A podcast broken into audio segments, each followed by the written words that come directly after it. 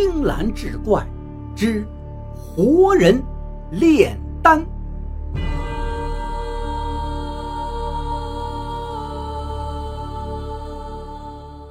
话说贞元年间，华州云台观有位邱道长，年轻时以铲除当地三怪闻名。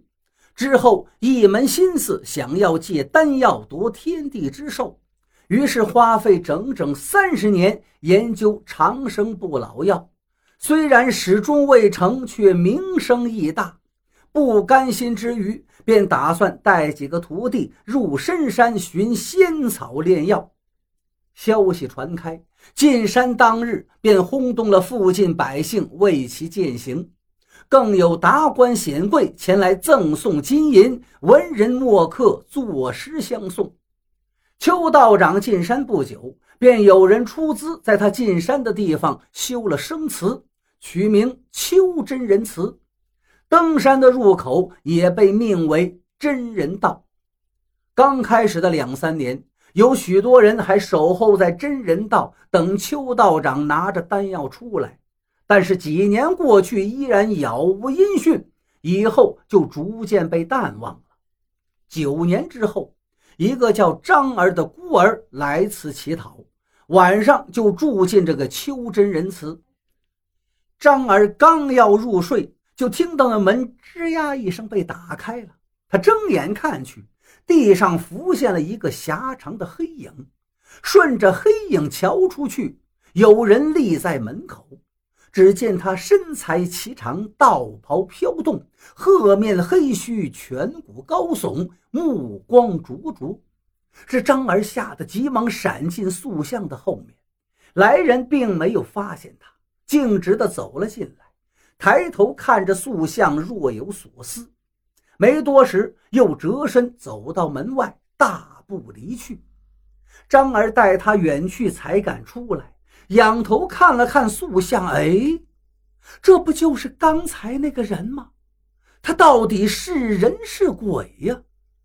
想到这里，吓得他大叫一声就跑了出去，惊动了山下不远处的人家，问他大半夜的为何嚷叫。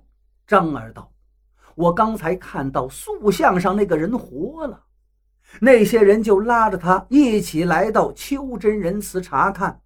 结果发现塑像下面有一个人在闭目打坐，有见过邱道长的人都惊讶地指着他说：“这不就是邱道长吗？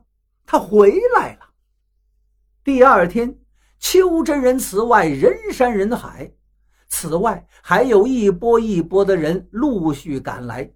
不多时，来了一队官兵，从人群中挤出一条道。护送一顶华丽的轿子来到祠堂门口，从轿子上下来一个人，如着打扮，却穿着考究，面带微笑，看似谦和，却满脸神气。他走进祠堂，里面的其他人立刻都被赶了出去，只留下了邱道长。那个人客客气气走到邱道长面前，缓缓地行了个礼，然后说道：“邱真人。”真是幸会呀！鄙人李念，听闻您大名许久，直到今日方能一睹真容，实在是三生有幸啊！邱道长抬起眼皮看了看他，又合上眼睛继续打坐。那个叫李念的人并不介意，继续说道：“邱真人少年成名，能降妖驱邪，又潜心研究丹药。”今又闻真人入山寻仙草归来，欲救世人难脱百年之恨，真是当世的神仙呐！邱道长听到此处，嘴皮微微动了动。李念向前一点，徐徐说道：“不知真人立志要找的仙草，是否已经找到了呢？”邱道长冷冷说道：“世上……”没有仙草，何苦要寻呢？李念哦了一声，拱手作揖：“那在下就不打扰真人的清修了。”说完，退步出来。可是刚走两步，身后那邱真人缓缓开言：“我却找到了长生之方。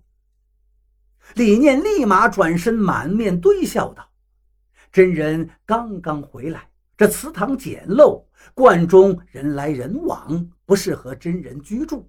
节度使大人有雅院一处，环境甚优，特命我来邀真人入住。真人所需修行炼药之物，里面应有尽有。若是还缺少什么，您只需吩咐，立即有人去置办。”节度使大人常常斋戒，向道之心已久，还望真人能指点一二。李念说完，看了一眼邱道长，又想了想，接着说下去。只听邱道长突然说道：“前面带路。”李念马上引邱道长上轿，奔向节度使府。李念进去禀报之后，就带邱道长来到了正堂。节度使正在那儿等着他，见面之后也是分外的客套。谈及长生之方，邱道长并不讳言。如果你们想要，我可以给你们，但你们却未必敢把上面的东西拿来给我炼药啊！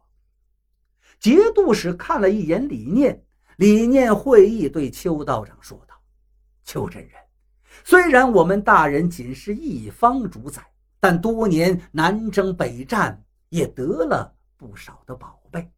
这天上地下的东西，只要人间能找得到，我们大人都能得到。难道真人您想要龙鳞不成？说完，颇有些得意地看着邱道长。邱道长回道：“长生之方里的这些东西，你们都能拿到。”只是我所虑者，你们却并不敢拿。李念道：“请道长列出来，我们自有计较。”邱道长提起笔，飞快地写了几行字，把纸递给李念。李念慌忙接过来，又递给了节度使。节度使态度自若地拿过去，待他与李念读过之后，两个人是面如土色。倒还是节度使反应快。指着那纸上的字，笑着对邱道长道：“道长，这是玩笑吧？非也。上有一物缺少，则炼不出丹来；有一物数目不对，则丹他也炼不成。”节度使便皱了皱眉头。李念在一旁读道：“青年男子五十人摘其心，青年女子五十人放其血。”童男童女各五十人，取其脑髓。念完，又看了看节度使。节度使问邱道长：“真人呐，我有不解，还望您能给答疑。取这么多人用来炼丹，那能炼出多少丹呢？还有，为什么非要人身上的？其他的不可替代吗？这样炼出的丹药，难道真人？”就不怕遭天谴吗？邱道长闻听大笑，哈哈哈哈天地万物皆有性命，就连花草树木也都是有灵气的。这灵气汇聚的越多，就越聪明。这灵附于物，却不同于物。灵可以运作所附之物，驱使他们做事。万物为人身上所附灵气最多。所以人也就能够驱使万物，因而此丹只能出一颗，却汇聚了两百人的灵气。不自生者乃是实也，实之精者乃是玉也。玉中最与人亲近者便是血玉。将天地之寿同万物之灵锻炼一处，将会寿无尽而灵不灭。节度使又问道。那为什么壮年与童子各取不同，只用妇女之血沁玉呢？邱道长道：“女子长成性贱温柔，其血阴柔，与玉最相融。而因孕育子女，故多思子女，所以灵气遇子女则常散乱，只宜沁玉，不宜聚灵。我今有天然血玉一片，愿奉于大人。”只可惜长时间没有血液浸润，功效已然减半，故需女子之血来将之激活。